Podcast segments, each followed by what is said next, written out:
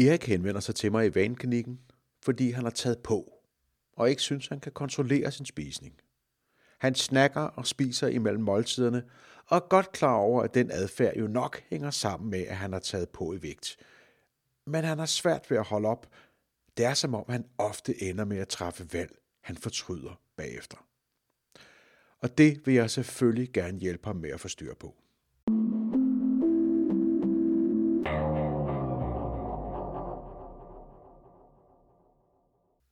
Du lytter til Vaneinstituttet, og jeg hedder Anders Kolding Jørgensen. Jeg er stadig rektor her på instituttet, og du er stadig i gang med Vanerejsen. Det er andet semester eller anden sæson her i podcasten, hvor jeg gennemgår et helt forløb fra du står og er forvirret over dine vaner og ikke ved, hvad du skal gøre, til du forhåbentlig i sidste ende står fuldt oplyst og er meget bedre i stand til at tage ansvar for det, du gør.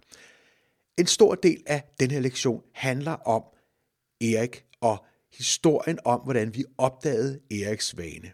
Det er en historie, som både giver dig et godt eksempel, du kan bruge til dig selv, men som også minder dig om, hvorfor det er så utrolig vigtigt at bruge tid på at gøre sig vane bevidst. Det er ikke bare noget, vi skal gøre for at komme til sagen. Det er faktisk noget, vi skal gøre, fordi bevidsthed er vejen til at kunne gøre noget andet i en masse situationer. Når jeg får en ny klient, er noget af det allerførste, jeg går i gang med, at få skabt arbejdsro og fokus. Det vil nok ikke være ret overraskende for dig, der har studeret her på Vaneinstituttet siden begyndelsen. For hvis man har kæmpet med en problemvane, har man jo ofte fået trænet sig selv til at starte et støjende tankemøller hver gang man støder på sin vane. Det er den støj, jeg kalder M-hætten, og som du hørte om i lektion 1 i denne sæson. Sammen med Erik begynder jeg derfor at lede efter en vaneadfærd, som vi kan koncentrere os om. Det gør jeg for, at vi allerede fra begyndelsen kan træne opmærksomheden til ikke at springe rundt til 117 vaner og projekter og undskyldninger og indre forhandlinger, hver gang han møder vanen. For det vil opmærksomheden nemlig meget gerne. Men jeg vælger også en vane, fordi vi faktisk kun behøver en vaneadfærd, for at vi kan begynde at arbejde med alle Eriks vanestrategier. Og det er jo altid målet med mit arbejde. Ikke at beskæftige mig med den enkelte vane, men at lære mennesker strategier for at håndtere alle deres vaner. Ideelt set i hvert fald. Jeg spørger derfor Erik, hvilken konkret spise- eller snakkeadfærd, der fylder meget hos ham for tiden. Og uden at tænke sig om, siger han, jeg går og småspiser hele tiden. Se, nu forstår jeg godt, hvad Erik mener her, men alligevel vil jeg gerne gøre hans adfærd endnu mere konkret. Så vi ender med at definere adfærden som at spise uden for måltiderne morgenmad, frokost og aftensmad. Grunden til, at jeg altid plejer at gøre meget ud af at få gjort adfærden helt konkret, det er faktisk, at vi ikke senere igen og igen skal bruge opmærksomhed og tid på at afgøre, om det, der for eksempel spises lige nu, er en del af det problem, vi taler om, eller ikke er. Skarp og meget konkret adfærd skaber ro. Ikke mindst der, hvor der er flere mennesker i en gruppe, der skal være enige om, hvad det egentlig er, de taler om, og hvad de gerne vil opnå. Der tror jeg, at vi alle sammen har prøvet at sidde i en gruppe, og i virkeligheden ende med at bruge næsten al den tid, vi har sammen, på at definere, hvad pokker vi taler om, fordi vi ikke fik det gjort i begyndelsen. Nu hvor vi har fået forankret Eriks opmærksomhed i en adfærd, nemlig at spise uden for hovedmåltiderne, aftaler vi at fokusere på den – og ikke begynde at tale om, at han gerne vil træne eller have styr på slikket om aftenen eller noget som helst andet. Alle de opgaver har han fri fra. På den måde hjælper vi opmærksomheden med ikke at stikke af, når vi har brug for den. Og nu går vi sammen på jagt efter vanemønstret bag adfærden. For vaneadfærden og vanen er ikke det samme. Populært sagt, så finder din adfærd sted ude i verden, mens din vane er noget, der sker inden i dig. Og derfor skal vi have rettet opmærksomheden imod de mønstre, som udgør selve vanen. Og vanemønstre har altid en situation tilknyttet. Rigtige vaner dukker ikke bare op tilfældigt. Der er en eller anden tilbagevendende situation, enten en ydre situation eller noget vi mærker, som sætter vanen i gang. Så nu giver jeg mig til at præcisere mine spørgsmål yderligere. Man kan sige, at jeg zoomer ind på vanen. Jeg beder nemlig Erik om at fortælle om en typisk hverdagssituation, hvor han småspiser mellem måltiderne, som han kalder det.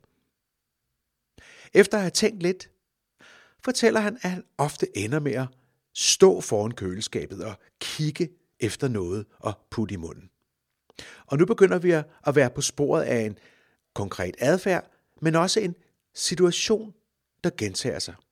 Jeg er lige ved at tro, at du sagtens kan forestille dig for dit indre blik, Erik, der står der foran køleskabet og kigger efter et eller andet. Så nu brænder tampen, og vi kan begynde at udforske den situation. Så nu beder jeg Erik om at fortælle mere om situationen. Hvordan har han det egentlig lige der? Og han fortæller, måske lidt overraskende, at det ikke er fordi han egentlig er sulten, eller føler sig sulten, når han står der. Men alligevel er han gået derud. Igen. Og han ender som regel med at tage et eller andet med sig og spise, når han går igen. At få en situation introduceret er en gave. For nu dukker adfærden ikke sådan fuldstændig tilfældigt op. Nu har vi en tilbagevendende situation, som vi kan begynde med at udforske. Så vi ikke bare ser på adfærden. Selve vanen er jo en forbindelse imellem en adfærd, en situation, der gentager sig, og så nogle følelser, der dukker op og trækker i os. Så nu hvor vi har situationen, så kan vi jo prøve at undersøge vanen bag adfærden. I det her tilfælde begynder jeg at flytte mit fokus fra situationen foran køleskabet til den situation, der fører til, at Erik står der, for han står der jo ikke hele tiden. Men der er et mønster, der afgør, hvornår han går derud. Hvordan kan det være, at han går derud netop når han gør, og ikke på andre tidspunkter? Hvad sker der egentlig, inden han går ud og kigger i køleskabet? Han må være vandret derud et sted fra. Så nu begynder vi at sætte ord på den ellers ordløse vane. Og det er noget af det, der er allervigtigst i vanearbejdet. Vanerne har ofte ikke noget sprog. Det behøver de overhovedet ikke for at fungere. Og derfor er det så svære at tage fat i. Så det vi gør, er, at vi prøver at skabe et sprog for det, der sker. Og jeg begynder at tale om den situation, at Erik står foran køleskabet, som afslutning på en vandring ud i køkkenet. Og så kan vi jo stille et nyt spørgsmål, nemlig hvis den ene ende af vandringen er, at han står ude foran køleskabet, hvad sker der så i den anden ende af vandringen, der hvor Erik beslutter sig til at gå derud, eller rejser sig for at gå derud? Hvad sætter vandringen i gang? For er det i virkeligheden ikke der, vanen trækker i Eriks adfærd?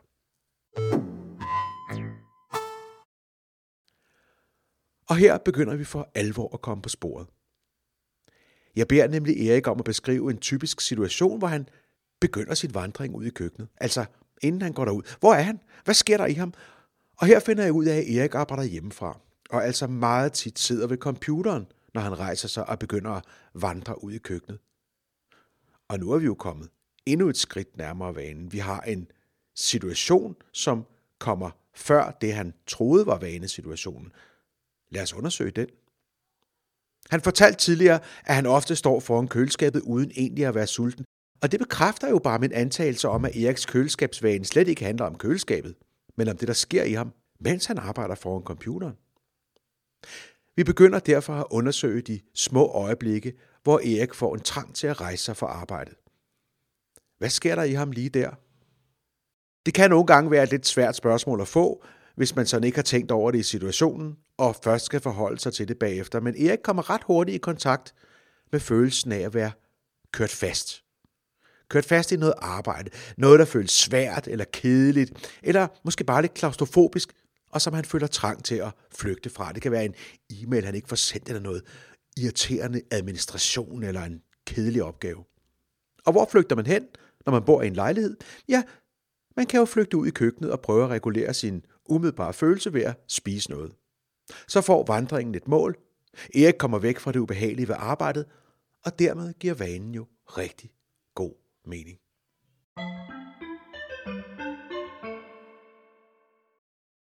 Gennem vores arbejde fik vi altså introduceret en figur i Eriks liv, som ikke var tydelig tidligere.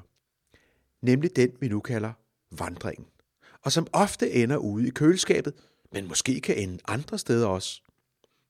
Det er ikke en vanefigur, der nødvendigvis handler om at spise. Det er snarere en, der handler om at slippe væk fra noget svært og ubehageligt arbejde. Fra noget, der ikke føles rart lige der i nuet. Man kan godt beskrive det som en overspringshandling. Det vigtige her er, at vi ikke stiger på adfærden, altså at stå foran køleskabet og kigge efter noget at spise, og begynder at se den som et problem, men at vi ser på hele vanen, ser på den anden ende af vandringen, hvor Erik gerne vil flygte fra en lidt ubehagelig arbejdssituation, og begynder at se på turen i køleskabet som en løsning. Ikke en, som Erik er glad for i længden, for han tager jo på og er fremmedgjort over for sin egen adfærd, men det er jo faktisk en løsning for Erik lige der i situationen. Han kommer omgående væk fra arbejdscomputeren og det, der føles ubehageligt. Vanen virker altså, som den skal. Så der er altså helt typisk tale om en vane, der løser et kortsigtet problem, men skaber et langsigtet.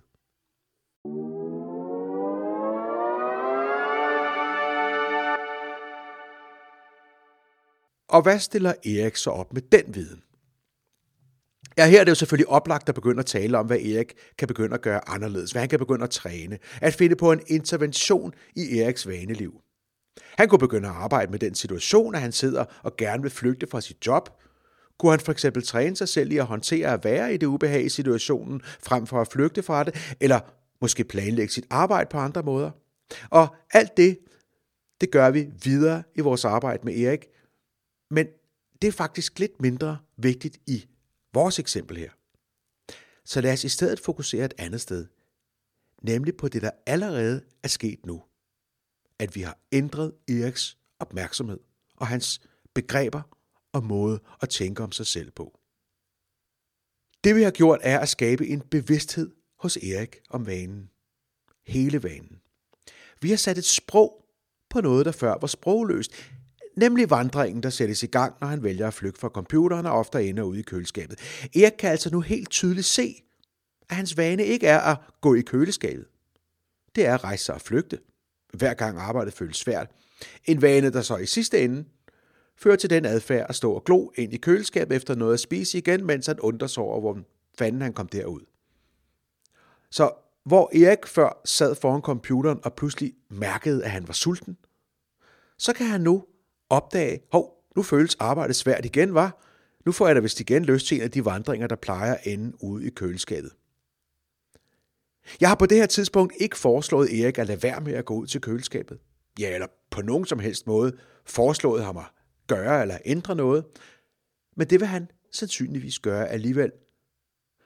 Fordi vi gennem vores samtale har forandret hans tænkning og opmærksomhed på en situation, der vender tilbage igen og igen. Vi har skærpet hans vanebevidsthed og skabt et sprog for det, der sker i ham, og ikke blot hans adfærd og køleskab og hvad det nu handlede om. Og det kan være meget let at snuble, hvis man for eksempel giver sig selv et forbud imod at åbne sit køleskab. Men hvis du nu først har fået en klar bevidsthed om, hvad du gør i det øjeblik, så er det jo ikke en, du lige mister. Og lad os så vende tilbage til dig. Når jeg fortæller dig den historie her, så er det for at fortælle dig, hvor vigtigt det er, at du bruger tid på at forstå, hvad der foregår i dig. At blive bevidst om dine vaner er ikke bare noget, du skal have overstået for at komme til, til det interessante, til at begynde at fikse dem. Det er faktisk hele forskellen på at beslutte at ændre dit adfærd, og så på at forstå din adfærd og det, der driver den. Men øh, er der egentlig noget særligt i det? Kan man overhovedet undgå at blive mere bevidst, hvis man arbejder med at ændre sine vaner? Svaret er, du kan meget nemt arbejde med dine vaner uden overhovedet at blive bevidst om dem. Det er faktisk det, der ofte sker, når mennesker prøver at ændre vaner. For mange mennesker foregår det at prøve at ændre deres vaner, nemlig alt for ofte ved, at de fokuserer helt ensidigt på at få en anden adfærd. Ikke på at forstå eller ændre vanen bag. Og en af de måder, mange mennesker plejer at gøre den slags på, er ved at lave regler og kurer. En kur er jo i virkeligheden bare en række regler, du prøver at overholde i et eller andet tidsrum. Lad mig give dig et eksempel. Prøv at forestille dig, at du synes, at du er blevet overvægtig. Og nu beslutter du derfor, at du ikke skal spise kage og snacks. Det kunne for den sags skyld også være en af de mere specialiserede kurer, hvor du ikke skal spise stivelse eller kun skal spise grøntsager eller mad, der begynder med B. Det vigtige her er ikke adfærden, men at forstå, hvordan den slags kurer virker. Ved en kur træffer du et valg om en bestemt adfærd. That's it. Selve metodens indhold er at gøre noget andet. Og ofte kører man så kogebøger eller online forløb, og måske smider man alt det forbudte mad ud og går i gang med et stramt regime, hvor der er noget, man må og noget, man ikke må, og som regel en masse rigtig gode forklaringer på, hvorfor det er en super god idé, om det så er øh, low carb, high fat, øh, stenaldermad, eller hvad det er, der er moderne. Og bortset fra, at nogle af de her kurer sikkert kan være ernæringsmæssigt tvivlsomme, jeg vil lige slå fast, at jeg ikke ved mere om ernæring, end du gør sandsynligvis, så kan det jo godt føre til en ændret adfærd i en periode. Måske endda til, at man taber noget vægt. Men der, hvor det i begyndelsen kan være nemt og måske endda direkte forfriskende at prøve en ny måde at spise på, og det føles jo bare rigtig godt at være i gang med at gøre det rigtigt, ikke? så fører de mange afsavn ofte til en træthed med tiden. Og trangen til at spise eller drikke, som man plejer, trænger sig efterhånden på. Og den indre dialog vokser, og må man ikke i virkeligheden godt en lille smule her, fordi det er jul, eller hvad pokker det kan være. Og hvad gør man så? Hvad sker der nu, når man ikke længere kan fastholde sin disciplin og sin valgte adfærd, og vanerne begynder at vakle? For de fleste mennesker er der ikke noget alternativ til at glide tilbage i den tidligere adfærd og de gamle vaner. Hvad skulle det ellers gøre? Det sker måske gradvist. Måske man lige giver sig selv lov at holde en pause, fordi der er sket noget på arbejde eller i familien, eller hvilken undskyldning man nu bruger. Og pausen trækker måske ud. Jamen, jeg begynder snart igen, og en dag er kuren glemt og brudt endelig sammen. Indtil den måske tages op igen. Eller man prøver en ny og moderne kur året efter. Og sådan kan man fortsætte år efter år, uden man overhovedet har ændret ved de vaner, der ligger bag. Når ens forsøg på at ændre vaner kun består af at sætte regler op for sin adfærd, behøver man ikke at forstå det mindste om sine vaner. Om de vanesituationer, der driver trangen. Om de valg, man ubevidst træffer og faktisk kan lære at opdage. Man behøver heller ikke at forstå de følelser og tanker, der dukker op. Og man er derfor komplet uforberedt på at falde tilbage og skulle håndtere sine vaner, når man nu ikke længere kan opretholde sin adfærdskur, hvad enten der er tale om en sådan en formel kur, eller bare nogle regler, man har prøvet at opretholde ved at regulere sin adfærd. Og derfor ender de fleste kurer og forsøg på at lave regler for sin adfærd netop tilbage ved start, uden man har lært det mindste om sig selv. Netop derfor er det, du gør her på Vaneinstituttet, anderledes. For når du først har fået en større vanebevidsthed og forstår dine vaner, så er det ikke noget, der lige kan forsvinde. Du kan jo ikke falde i, hvis du ikke prøver at ændre din adfærd gennem regler, men gennem større viden om dig selv. Og når du ser ind i dig selv frem for ud på adfærden, så bliver din forandring anderledes og mere veje, fordi du arbejder med vanerne og ikke bare den synlige adfærd. Men vi har jo ikke fuldført vanerejsen endnu. Lige nu står vi der, hvor vi er ved at lære at blive bevidste om vanerne.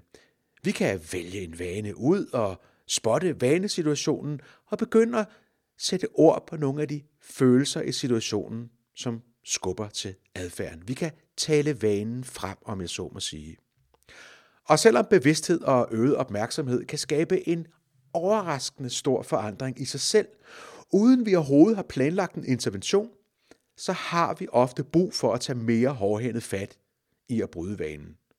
Og hvad gør man så? Det korte svar er, at man lærer at konfrontere og håndtere vanesituationerne bevidst, og at tage ansvar for dem, frem for at undvige dem med sin vaneadfærd. Og man gør det ved at træne sin opmærksomhed til at vide, hvad man skal kigge efter, og hvad for nogle kampe man skal tage med sig selv. Hvis du spiser hver gang du oplever kedsomhed, så handler dit problem ikke om at spise, men om kedsomhed. At spise er faktisk dit bedste bud på en løsning, og du vil med garanti opleve kedsomhed igen, som du skal lære at håndtere. Hvis du spiser chips, hver gang du sætter dig foran fjernsynet, så handler dit problem ikke om chips, men om at kunne holde ud at være i dig selv, uden at proppe noget i munden, mens du sidder foran fjernsynet. Og der lander du allerede igen i aften. Og hvis du drikker alkohol for at koble af efter en hård arbejdsdag, så handler dit problem ikke om alkohol, men om at regulere dine følelser af anstrengelse og stress, eller hvad du nu føler. Og du kan være sikker på, at den situation også kommer igen og igen og igen og igen og igen og igen. Og ligesom det handler om at rette sin opmærksomhed de rigtige steder hen, når man gerne vil opdage sin vane, så kan du også optræne din opmærksomhed til at håndtere vanesituationerne og de tanker og følelser, der følger med. Og det kommer du til at lære på det sidste stykke af vanerejsen. Og lad mig her forberede dig på, hvad vi skal igennem.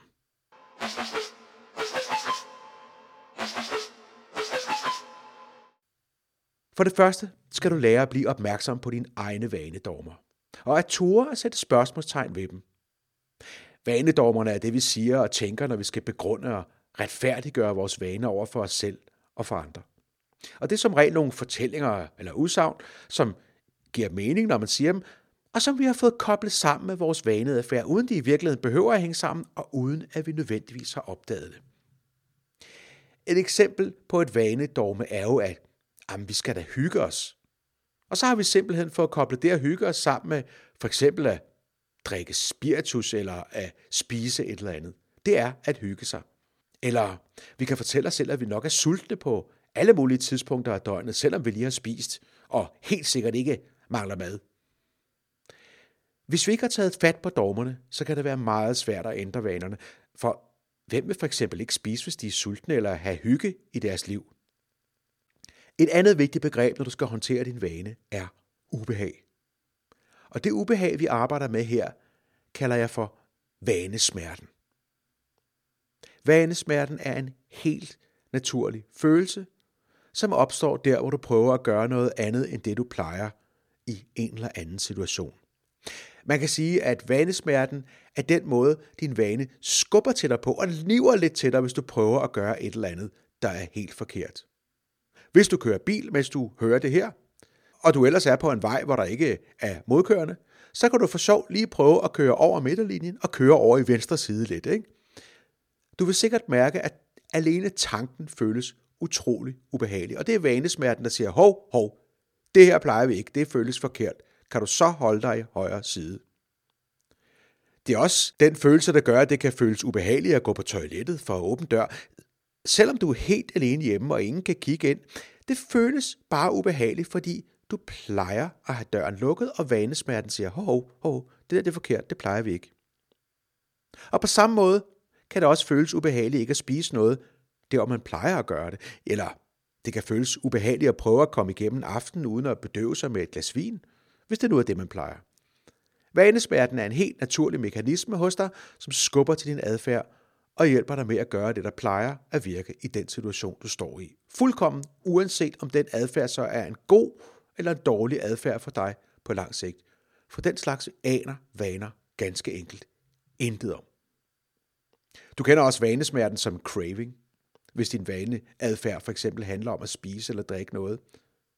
Det er en følelse, du har i kroppen, og en følelse, du med garanti vil støde på, hvis du prøver at konfrontere dine vaner. Hvordan du håndterer den, skal du også lære. For uden følelserne, der dukker op og prøver at trække i dig, er der også nogle helt forudsigelige tanker, der dukker op.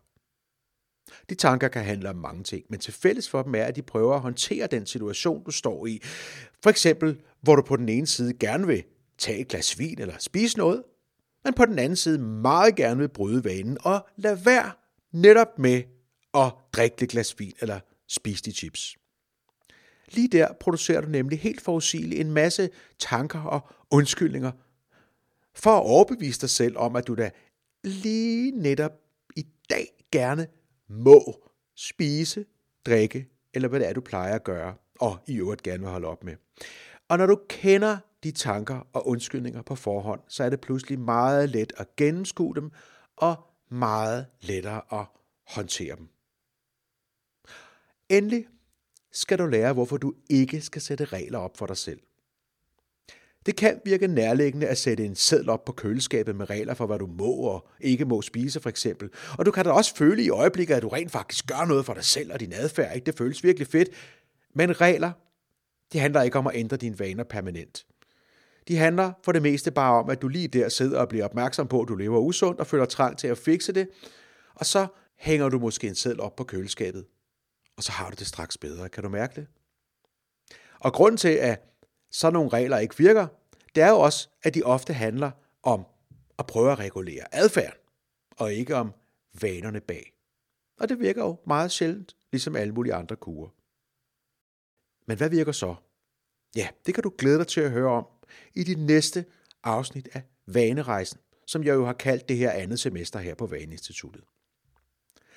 Manuskripterne til samtlige episoder i Vanerejsen bliver udgivet som e-bog, når sæsonen er slut. Hvis du gerne vil have den tilsendt, så skynd dig ind på vaneinstituttet.dk og tilmeld dig. Så sender jeg den, når vi når i mål. Vaneinstituttet skrives, indtales, produceres, uploades og promoveres af mig, din rektor på instituttet, som også står for oprydning og te. Min metode og mine erfaringer stammer fra mit arbejde i Vaneklinikken, som er min klinik, hvor jeg som adfærdspsykolog hjælper mennesker med at bryde uønskede vaner. Hvis du er interesseret i at høre mere om den, så kan du jo gå ind på vaneklinikken.dk og se, om det er noget for dig. Vi høres ved i næste lektion. Jeg tror på dig.